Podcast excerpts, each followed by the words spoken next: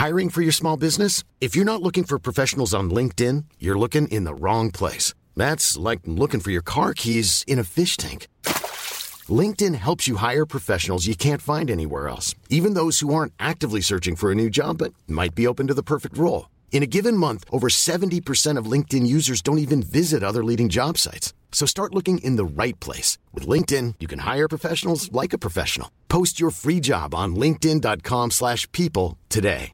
Ready to pop the question? The jewelers at BlueNile.com have got sparkle down to a science with beautiful lab-grown diamonds worthy of your most brilliant moments. Their lab-grown diamonds are independently graded and guaranteed identical to natural diamonds, and they're ready to ship to your door. Go to BlueNile.com and use promo code LISTEN to get $50 off your purchase of $500 or more. That's code LISTEN at BlueNile.com for $50 off. BlueNile.com code LISTEN. One size fits all seems like a good idea for clothes until you try them on. Same goes for healthcare. That's why United Healthcare offers flexible, budget friendly coverage for medical, vision, dental, and more. Learn more at uh1.com.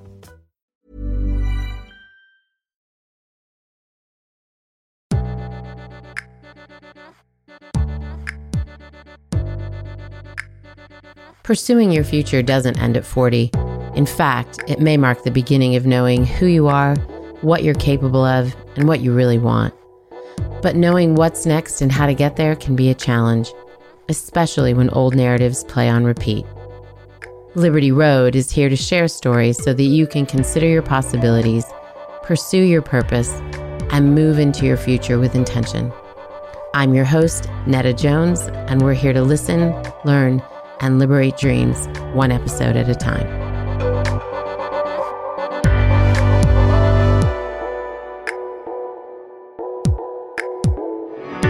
Well, hello, Liberty listeners. Welcome to another episode of Liberty Road.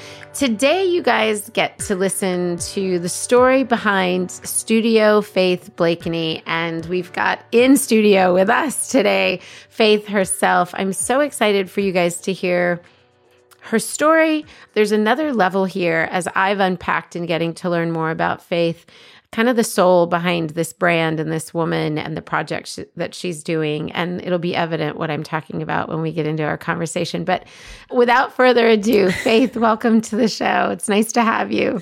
I'm honored to be here. I was introduced to Liberty for her uh, some years ago, and I have a distinct recollection of being on a Zoom where I was introduced to so many extraordinary women. And there was a woman, um, Priscilla Vega, who was sharing and speaking. Yeah. And I was so moved yeah. by her.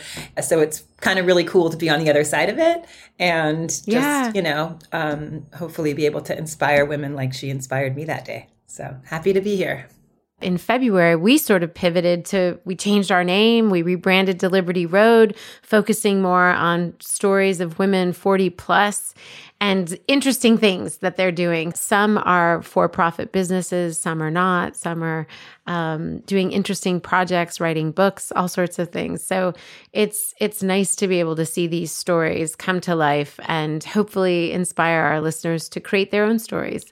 And I have no doubt that this is gonna this is gonna be uh, one of those. From your mouth to God's ears.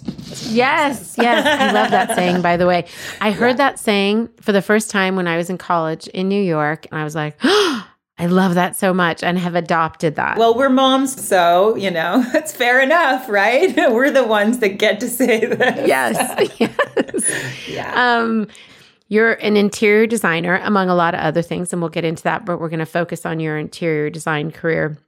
Tell us a little bit about the work that you're doing and sort of your point of view, your aesthetic. And it's hard because, you know, people are listening to us. We don't get to view your beautiful rooms, um, but we can go on, on onto your Instagram to see some of the work you've done. But tell us a little bit about the work that you're doing. Sure. So, uh, you know, it's always challenging for me when people ask me what I do. And I think yeah. the short answer would be interior design currently. And that being said, I feel like, I strongly feel like we're all kind of, we have a purpose on this planet. Mm. And I feel like my purpose, at least in part, is um, to create beauty on this planet. And that, you know, takes a lot of different forms. And so, uh, one avenue that I've found of expression in that arena is that I dress people and I dress homes, I say. and, and I think like my, my goal in all of that is for people to really be able to feel like their highest selves are being called into being, whether it's with mm. what they're wearing or in the space that they're living in, which is kind of the backdrop of their lives. And so that's what I spend most of my time doing these days. How do you articulate that when somebody says, I need an outfit for Friday? like, or can you come rehaul my closet or redecorate my living room or completely redesign my kitchen from the floorboards on up? Totally. How do you infuse that or how do you pull that out of people? That's a really good question and and i think that it's part of like i was saying i feel like we're all kind of born with certain skills and um, and gifts that we can kind of impart on the world. And I grew up with heavyweight psychologist parents, PhD Harvard psychologist parents, yeah. who ran a school for um, mentally disturbed teenage girls in Berkeley when I was growing up. So um, I feel like in my family, and I have a brother and a sister, and they're both extraordinary. They've had a huge, huge influence on my life. But essentially, I think that we all kind of got this gift of being able to to you know being curious about people sort of anthropologically and personally. And so for me when i walk into somebody's home or somebody opens up their wardrobe to me um, i start to ask questions. I get really curious. And what i'm looking for is that oftentimes when people bring me into their homes for whatever purpose they're going through some kind of transition whether they just got married or they just had a child or they just got a divorce or they just lost their partner of 50 years. Uh, they're going through some transition. And maybe it's maybe it's not as obvious as you know losing your lifetime partner. Maybe it's more subtle. Maybe it's you know i'm moving into my 40s and i'm like i'm feeling like i'm i'm i'm starting to be an adult and like i've got like dorm room furniture in my house. I want to up my game you know? Yeah. but for me upping your game and you know what your uh, space looks because now you're an adult is very different for each person you know? So so i really start by kind of trying to understand and getting to know my clients because i have a client for example who's single.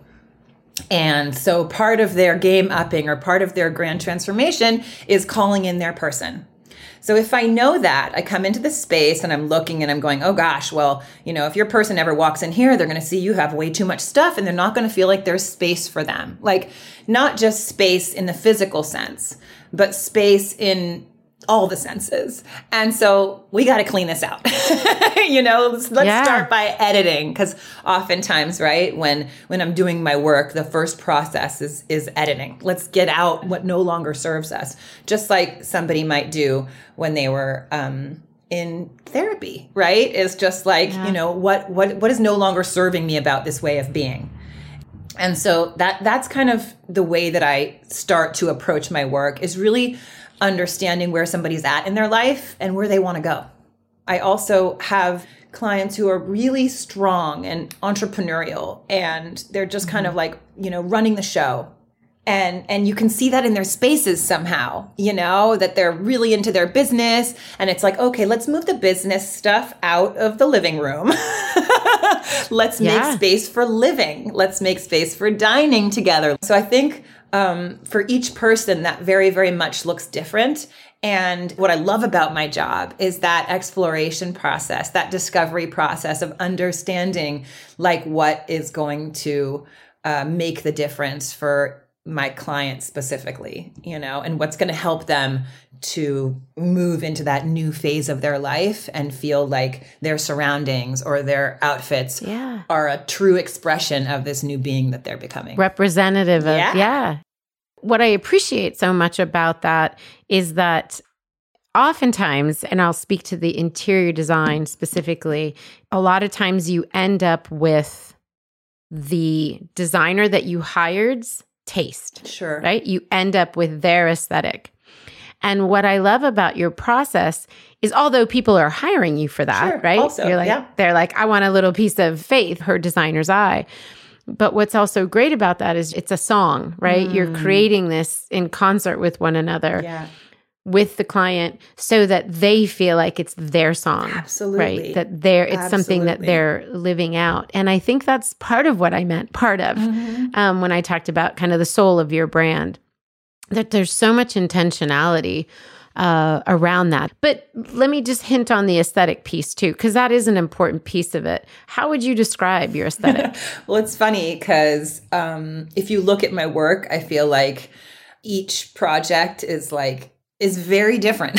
it's very Yeah. distinct, and it really gets Yeah. back to what we were just talking about, which is that you know I want somebody to walk into my client's home and not think like, oh, Faith designed this space. This is gorgeous. I want somebody to walk into my client's home and say, holy crap, you have a really good taste. Yeah. This is a Yeah. fantastic expression of you you know and so to me that's that's where my work lies and um and so my aesthetic to that end is also quite varied i would say you know in- my heart i have a very bohemian spirit I mm-hmm. always have. And, you know, I grew up in a very multicultural family. My father is Afro American and Native American, and my mother is a Russian Jew.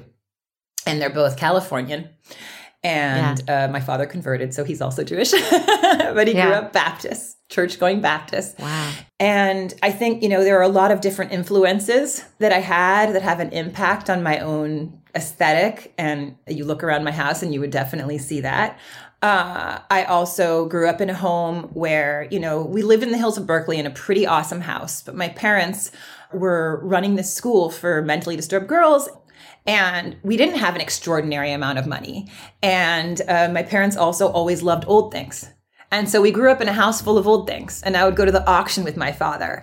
And so I kind of grew up with this passion for thrifting and auctions and old things.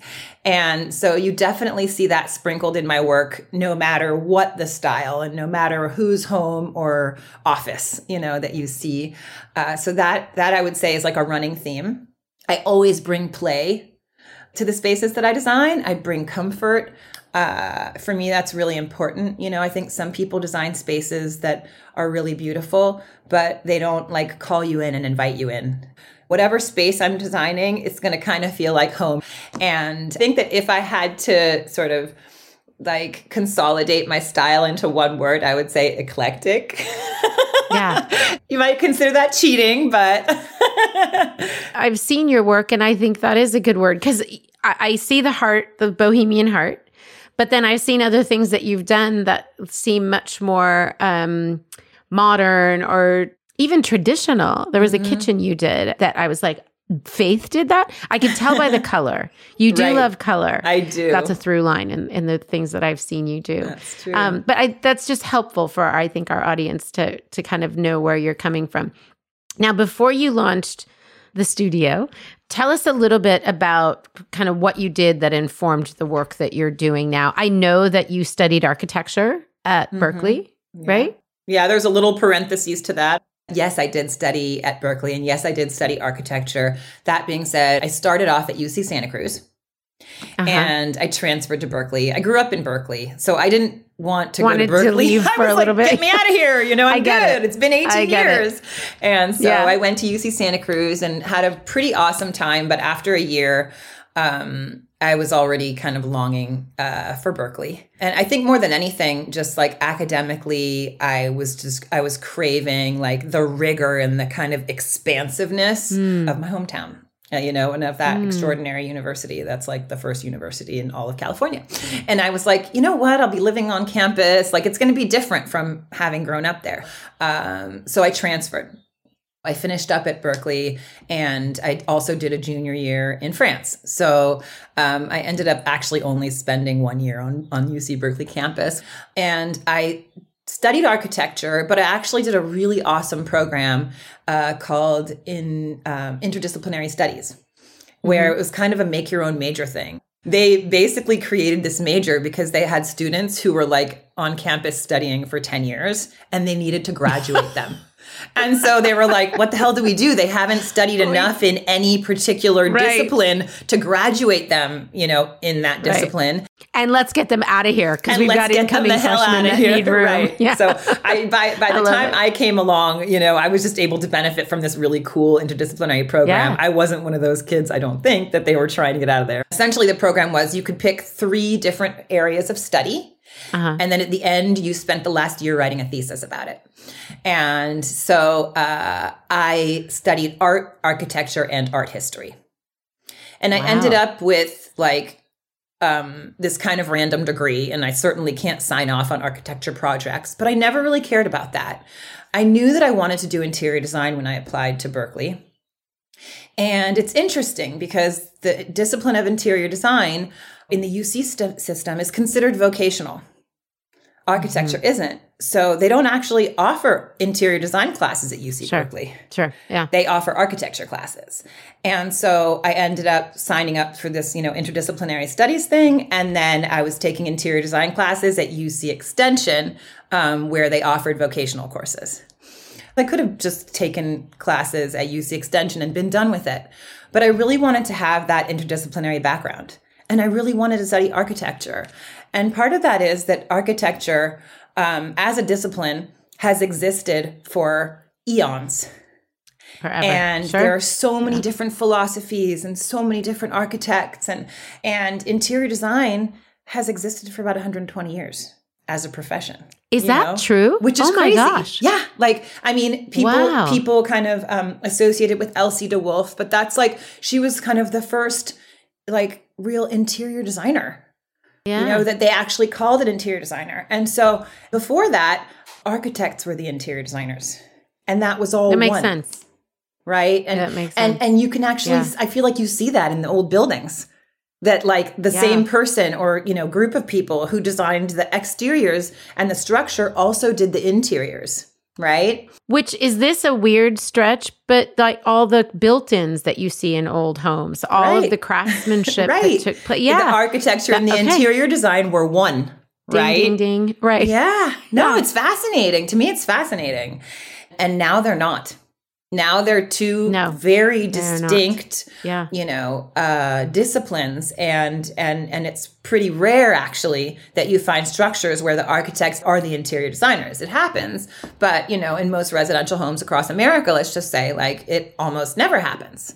One of the things that I got out of that was wow, I feel like there's a real disjuncture between interior design and architecture often. You know, and here the interior designers are studying, it's vocational, you know, they're studying color theory and, you know, these kinds of things, but it's all very applied. And like the Yeah. architecture students, they were going deep into like the philosophy of interior design from the Grecian era to the, you know, and as an interior designer, we weren't really getting that and um, and I really appreciated having that history. What would it look like to try to kind of bridge that gap? Because you know, even even these days, I get called into clients' homes, and we're doing a walkthrough, you know, and I'm looking around and I'm going, I can totally design this house for you, but you kind of picked the wrong house for what you want.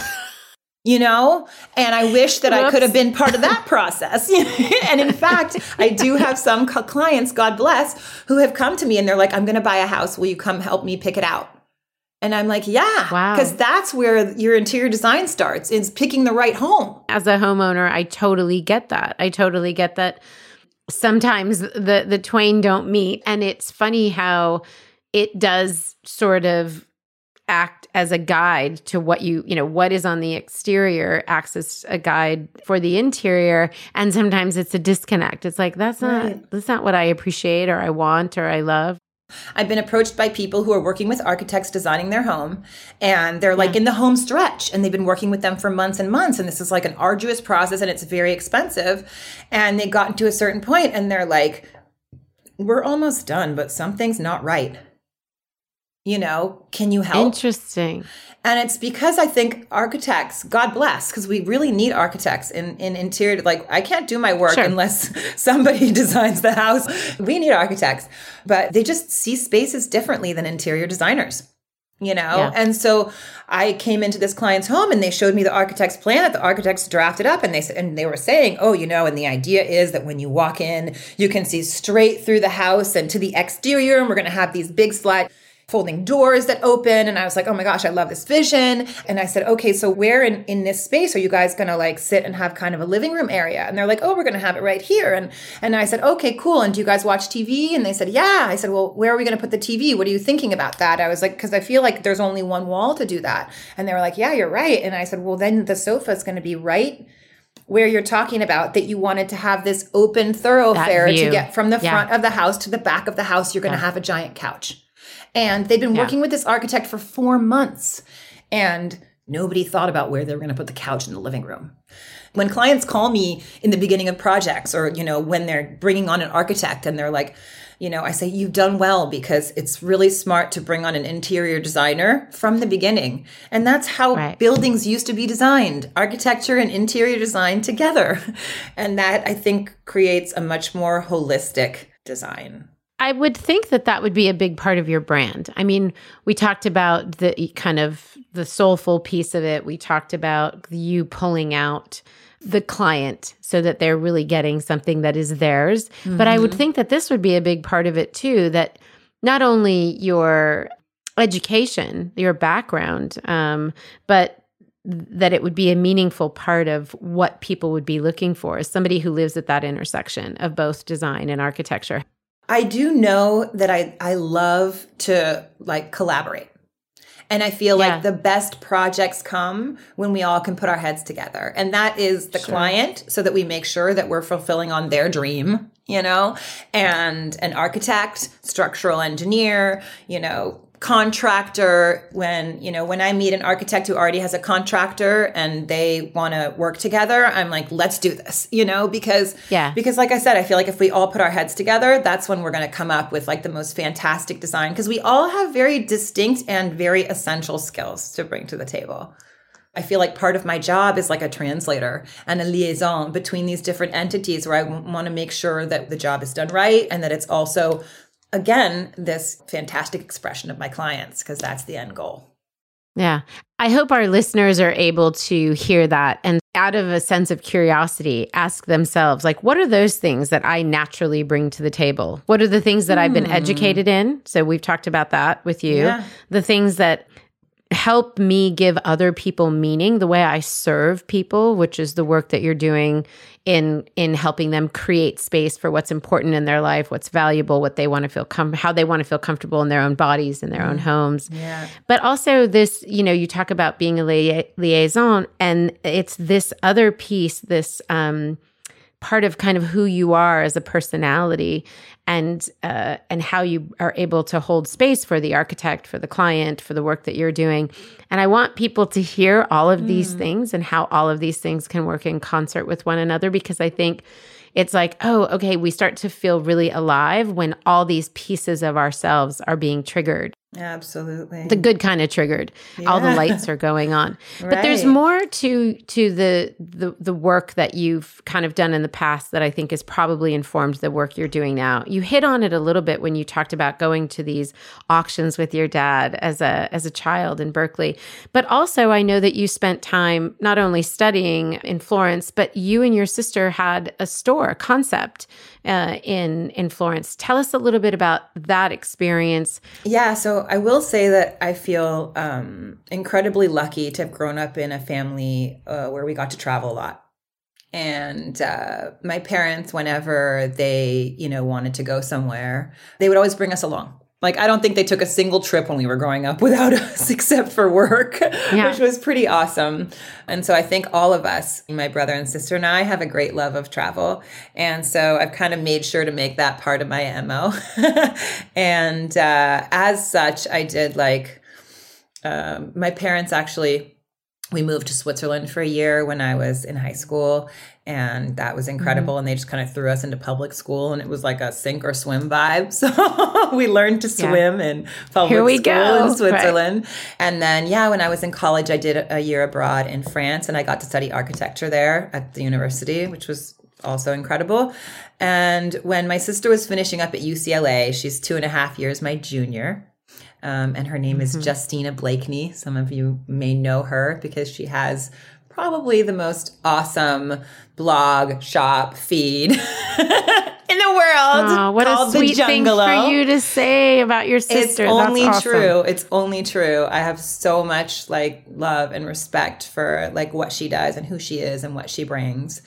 And so that being said, she was finishing up at UCLA. I had finished up at Berkeley. I was um, working at an interior design firm. It was my first job here, and I was like, "Ooh, this isn't for me."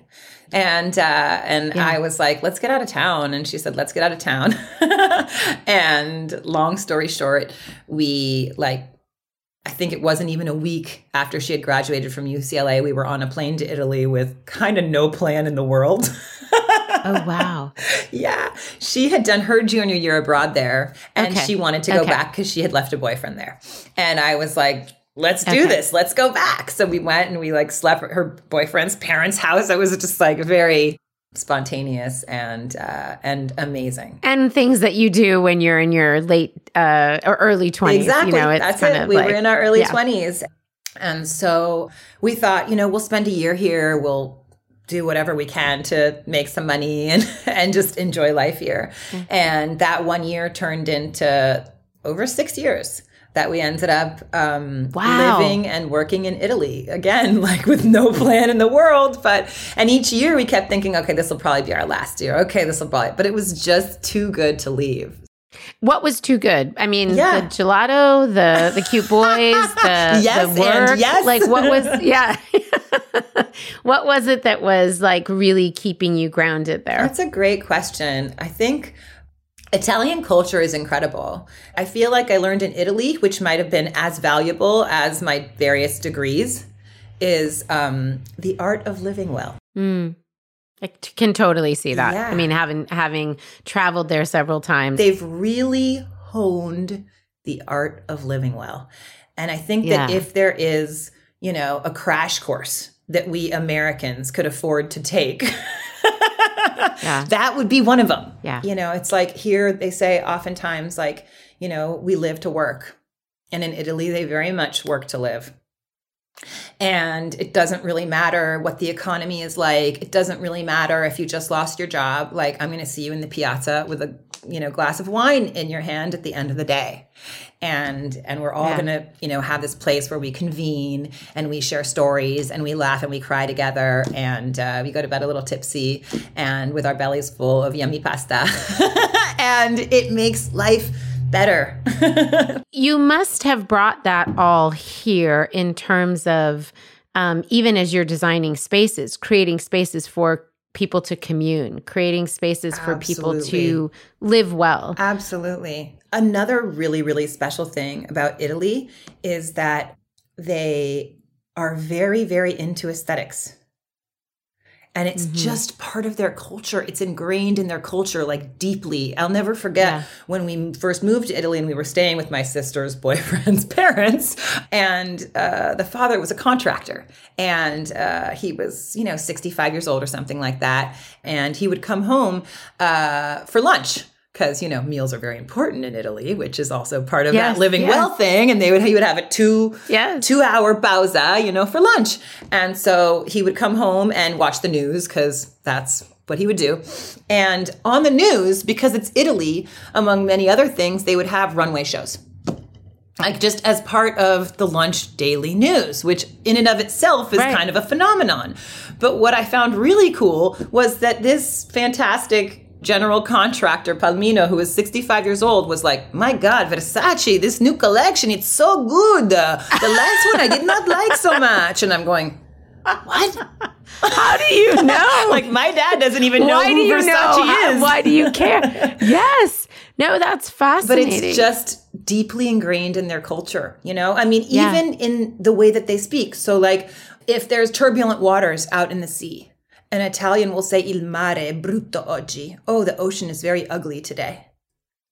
And hmm. i'm like well that's a funny way to see it. You know i never saw it like that. But like but it makes sense Sure. because italians have this way of seeing things in an aesthetic sense it's just very ingrained in their culture and you see it in the fashion and you see it in you know the interior design and you see it in the glasses that they drink from and you know it's just it's all over and it's deep. It's in their history. Absolutely. i mean you never leave any part of italy whether it's one of the cities or the countryside without being struck by its beauty. It's beauty and i'm a sucker for beauty so. And it makes sense to me now in in hearing you um, why it's not just interiors that you're fascinated by or that you feel um, sort of called to. It's also people and yeah. how people present themselves and how people feel good about living in their own skin. I think that sometimes, uh, you know, people don't even really know what is going to light them up you know like yeah. what's going to make a difference for them in their space like i had a client who meditates every day and she just would meditate on her bed and i was like what would it look like if we consecrated a little area in the corner right near this window or if you want a dark space we can do that corner over here so you had a space to right. meditate you know and it's like oh wow you know her face just lit up. Like she hadn't really thought about that. She was just always meditating in her bed you know and just these yeah. kind of little things i think that can really increase the quality of our lives that we kind of take for granted. We've interviewed lots of interior designers lots of wonderful interior designers but um, I want people as they consider kind of what's next for them, I want them to hear how different people can come into ve- the very same space. Mm. What you bring to it is so different and mm. such a mm. value. Mm. And there's kind of room for all of us. And so Absolutely. I appreciate all the storytelling because I think it's further making the point. One of the things that sort of was an exclamation mark on on wanting to interview you before I saw you on this uh, Magnolia episode. It was so interesting for me to see. Um, one, it was fun to see kind of your family was infused in that. Yeah. And that was so precious. The work that you were doing with your brother, who is equally soulful, such meaningful and profound work that he's doing to see you guys come together. And that was all evident in the episode. And, and the name of the show for our listeners is Point of View and it's um, your particular story. You're one of the designers that they feature. And then an article that you um, shared with me about a retail space that you got to be a part of. Yeah. I mean, what a, what a cool story. And I'm going to make sure that this is included in the show notes because it's such a special piece. But about a gentleman who was incarcerated for I think like eight years yeah, or something like it. that, cool. gets out of jail um, he's got his own story, which is fascinating. He's connected with your brother. Mm-hmm. Your brother becomes an investor. You become the the designer for the space. It's a it's a retail shop for for sneakers. Yeah, sneaker house. But they have a program where they're helping other men who have been incarcerated and how they get out. And the way the the physicality of the space leans into his history, where most people would be running away from a history of having been incarcerated the benches in the space, the phone, the payphone in the space, the little stool. I was like, oh my gosh, this person has totally utilized their history to tell their current story, but their future of helping others. And I thought, oh my gosh, what an interesting project to be a part of and mm. to really lean into the blue that you created for the sky, which was the sky that he longed to see when he was incarcerated. I mean, I was like sm- moved to tears. It was really amazing. what is it like for you to tell those kinds of stories? Like t- translating a story into physical walls and and spaces. Mm. It's a good question and this is like part of my journey that I actually look really forward to sharing because as I mentioned before, my parents ran a school for mentally disturbed girls, and it was, you know, right. part of their calling, really, and part of their purpose. And they yeah. transformed the lives, I kid you not, of thousands of girls um, adolescent no girls doubt, yeah. who were like at the end of the system. It was going to be last stop mental institution on meds for the rest of your life. Like they were level 14, yeah. which is just kind of like the highest level of crazy or what have yeah. you, you know? And so my parents were really working on the front lines when we were growing up. I mean, we would go wrap presents for Christmas for all these kids and, and celebrate Christmas with them because we're Jewish. So we didn't celebrate Christmas at home. So we very much grew up in that environment. And I saw my parents on a daily basis transforming our community, like kid by kid. So when I started to um, uh, do interior design, there was part of me that had always felt like this was my calling. I mean, I was the kid in the back of the room when I was eight years old, like sketching bedrooms. So that's always been a part of, of who I am. But I felt a real conflict because I was like, yeah, but but you know you're put here to make a difference on the planet is finding a great sofa and chair for a living room going to make that difference yeah. and it felt um, it felt like a real conflict like i would wake up in the morning and i'd going like is this really my purpose am i living my purpose come on god like there must be something more important for me to yeah. do and it took me a long time before i realized that actually what i'm doing is important and mm-hmm. you know mm-hmm. that we all have our gifts and we can all uh, use our gifts to make good on the planet in some way. And so, like, yeah. I'm crying as I say this because I know, I know. I feel really I honored. I feel really honored that I can, you know, utilize this gift that I was just granted um, to transform spaces that make a difference for people, that transform people's lives. My brother owns three. Re- he has like well, it's one rehab. It's called Recover Integrity, and it's absolutely incredible. He opened up maybe five or six years ago here in Los Angeles, and I got to design all three of his locations for the rehab. Yeah. And and it's so powerful that I get to like design spaces that these men are coming through who are going through some of the most incredible transitions and the most challenging transitions of their lives like trying to you know they're being reborn there and I get to like design the backdrop of that, you know. Yeah. And even in that space, when I was designing a rehab, there were these two conference rooms, and I said, "What the hell do you need two conference rooms for?" I said, "You know, bro, would you be cool if I created this Moroccan lounge in one of the rooms?" And I'll never forget, he shared with me that that one time they had a student or you know a, a patient, I guess, who came and uh, and he was like nonverbal.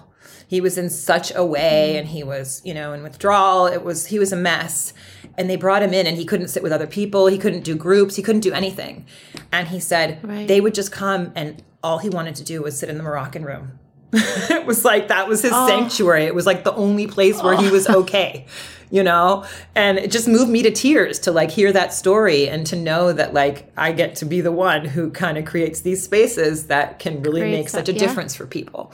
So um, my brother is a serial entrepreneur and last year decided to open up a sneaker shop and he's always had a passion for sneakers so it didn't seem so crazy even though he is also a father of four and runs a rehab and he's a rabbi my brother opened up with cole his partner um, a shop called bottom bunk and mm-hmm. it, in part it was a tribute to their journey um, they were bo- are both recovered addicts and they both kind of you know found the path to redemption and bottom bunk is the bunk that you sleep on when you've been in jail for a long time.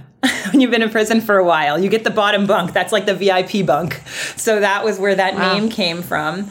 And uh, and essentially, they wanted to open up this sneaker shop, which was kind of a dream also that Cole had from while he was in prison and maybe even before. And um, and the idea also was that they would give back a portion of their profits to facilitate the rehabilitation of you know incarcerated men and women, and that they also wanted to start programs to support that um, in the community. And so this was going to be kind of a, an epicenter for for that vision. And so when we started to powwow about you know what the space would look like, I was like. I kind of want to like lean into this whole prison thing. And I remember talking to my sister about it because, you know, we convene a lot about all things design. And she's like, ooh, controversial. I don't know about that. Are you sure? yeah, because yeah. I'm like, I want a prison phone in there and I want handcuffs on the ceiling. you know, like I want, you know, their logo to be orange and I want the people working there to be wearing like prison, you know, like outfits. Like, I'm like, let's lean in. And I knew that that was a controversial stance to take, but I also so believed in the message that I really wanted it to come across this is where we came from. We started from the bottom. Now we're here. Yeah. You know, yeah. and and it's really a beautiful story of redemption and it's inspiring. It absolutely is. It absolutely is a beautiful story. And it took, you know, I think a keen eye to be able to see what the space could be. The fact that your brother brought you in to look at this space and you knew that that space was going to tell that story. Yeah. But also this is not soulful at all. This is just a, a matter of fact. Like it's a great brand. Like it's a great way to really storytell. cool. I mean, I will never forget this. I will never forget the name. I will never forget this story. When you said like ah, I'm, you know, creating beautiful spaces for people is this really the mark i want to leave in the world you know is this the impact i want to have and, and then you get you got comfortable with that because you saw the impact that that had and the import of that mm-hmm. but also it's not just in the work that we're doing it's in the way we live our lives Right. And I have been known to say right here on this podcast that I too struggled with that.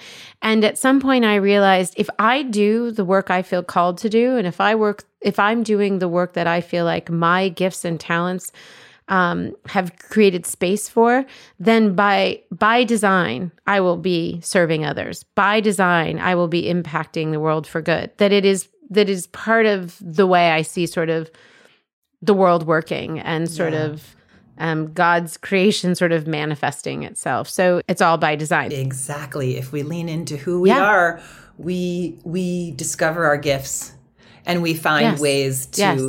express them. It's funny. I I got approached um, just last week by a dear friend of mine who has um, been running a homeless synagogue for the past three years. They've been moving from space to space, and she called me last week and she said. Um, Faith, I know you're really busy, but you know, would you have any time to help us design our synagogue?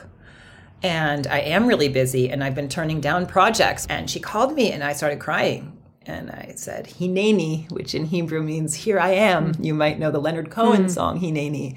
But um, I just thought, what a blessing that I get to, that I get called on to do these things. And that my gifts Yeah. that I didn't think were so significant can transform the space and for people who come, Right.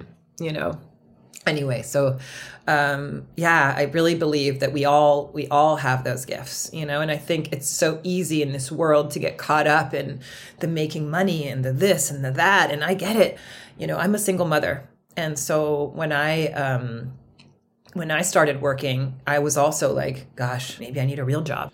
I moved back to Los Angeles because because I was running out of money and I wanted to be around my family because I had a three year old that I was raising on my own, and I wanted to do interior design.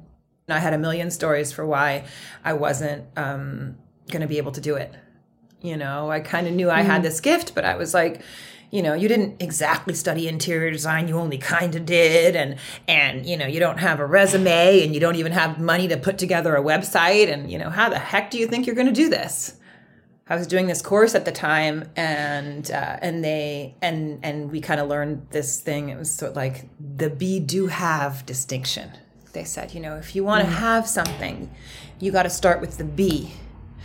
We always think, ugh, if I only had this, then I could do this, and then I could be yeah. this. If I only had a degree, if I only had a money, if I only had a husband, then I could do this and then I could be this. And it's like, what if we start with the be? What if we start with the who we're being in it all? You know, and then we take those actions. So that's what I did. The next day I like went out and I bought a bunch of architectural digests, which has always been my favorite magazine, and I started designing the logo for the, you know, business cards that I didn't have money to print. and I kid you not, the next day I went to a wedding and I got approached by a couple and I'm you know, I like fashion, so I had on, I don't know, I guess a nice outfit. And somebody said, I love your outfit. What do you do? And I said, Well, I'm an interior designer. and I, I was like, You are so full of shit right now. But, Did I really just say that? and uh, and then she said, "Oh my God, our house is in escrow. We just bought a place. Would you be interested in coming by and um, and would you be interested in designing our house?" And I was like, "Yes." yes, because I'm an interior Yes, designer. That's what I do Yes, on the I daily basis. Just don't ask me for my website or a business card. It's it's under construction because we had to redo everything. as uh, am I. all the projects under I've construction. Yes, all of us. and they were my first clients. I love that we're wrapping up this this part of the podcast with this B. What is it? B, do have. do have. I love it. Thank you for that. I feel like you could mic drop and walk off, and we'd be we could call it a day. But but I'm not letting you off the hook. So I've got five quick quick questions to ask you, and just the first thing that comes to mind. So, what's a favorite hack or book or practice, something that you've been doing on a regular basis that you'd love to share with our audience of females over 40? I've been taking vitamins Yeah, yeah. every morning because I feel like that gets important at a Me certain too. age. Yes. so there's that. Yes. Um, if you're single, um, which I've been, I've been single on and off for like my entire adult life, and I only just met the love of my life. But I, um, my favorite book is Calling in the One, and it's absolutely incredible. It's a game changer, and Okay. it's a fantastic book to read. It's a good one. I would also say, I think like my lifeline is that I actually did this coursework called Landmark Education, and um, and it changed my life. We created um, a group. We're seven people, and I would have never necessarily thought that any of these people in this group would be close friends. But I would say more than anything, have a group, you know, a group that Yeah. convenes every week, every month or something that you love and trust that supports you. And if you don't have that already, like find them. In one word, how would you describe midlife? Expansion. Mm. I, I love the whole concept of expansive and expansion. I love that. Mm-hmm. And then, what would you say to somebody who said to you, perhaps a friend, Faith, I, you know, I don't, it's too late to start over. It's too late for me to do something new. I'm, you know, 50 years old. What do you want to say to her? I would say to her, keep the faith. Touche. Touche. And I mean that I love it. seriously. And it's a name that I haven't always been able to kind of embrace for that reason, because it's a lot to ask. But it's also, Yeah. I think, probably one of the most important things to do in our lives. And, you know, faith takes many different forms. But I think just believing, believing in greater good, believing that it's going to work out, believing in yourself, believing in resilience, believing in falling and believing there's a lesson there and getting back up. You know, I think that's. That's what's going to get us through this. Is that the same advice that you would have given your 20 year old self about midlife? Absolutely. keep the yeah. faith. Yeah, for sure. Keep the faith. I love when we haven't heard something. We haven't heard that one. we pivoted to talk to and with uh, women over 40 who were doing interesting things and really sort of reinventing um, and reimagining this part of life. What would you say the work that you've done has um, has done to liberate you? Has done to liberate faith? Hmm, that's such a great question. I think that um, for me, liberation comes in the form of growth. Mm. And that the work that I do pushes me to grow every day, you know, and discover Yeah. things about me, discover blind spots, discover, you know, that I'm not as bad at math as I thought I was. Oh well, good for you. Now you're just showing off. Hilarious. That hasn't I been the said case I'm for not all as of us. bad. Doesn't mean I'm good. I love it. That's awesome. Well, thank you. Thank you for sharing that growth with us. Thank you for um just being open to share your journey with us. I know listeners, you know exactly what I'm talking about now when I said that Faith uh, and her business really led with their soul and that you would you would see that in this in this conversation. Thank you for being with us, Faith. I so appreciate your time. It's my honor and privilege. Truly. Oh, thank you for asking me to be here. Ah, And absolutely. thank you for listening. yes, and it's there's an exclamation mark like here. I I knew I knew having you on the podcast was going to mean something, and I wasn't wrong. And I'm going to call that out. I was not wrong. This has been so awesome. And Liberty listeners, thank you guys for sharing this hour with with Faith and with me. We so appreciate it, and we will be back next week. Talk to you guys soon.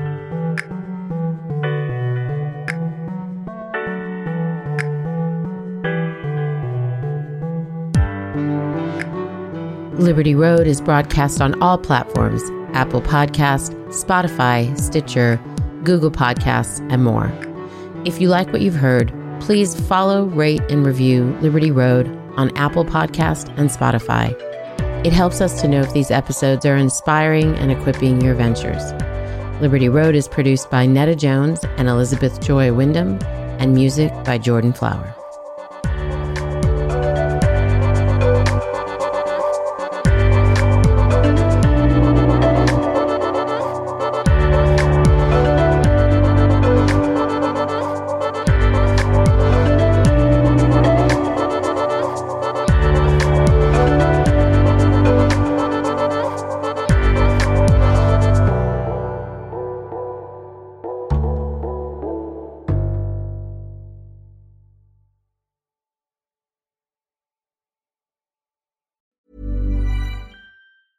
Ever catch yourself eating the same flavorless dinner three days in a row? Dreaming of something better? Well, HelloFresh is your guilt-free dream come true, baby. It's me, Keke Palmer. Let's wake up those taste buds with hot, juicy pecan-crusted chicken or garlic butter shrimp scampi. Mm. Hello Fresh. Stop dreaming of all the delicious possibilities and dig in at HelloFresh.com. Let's get this dinner party started.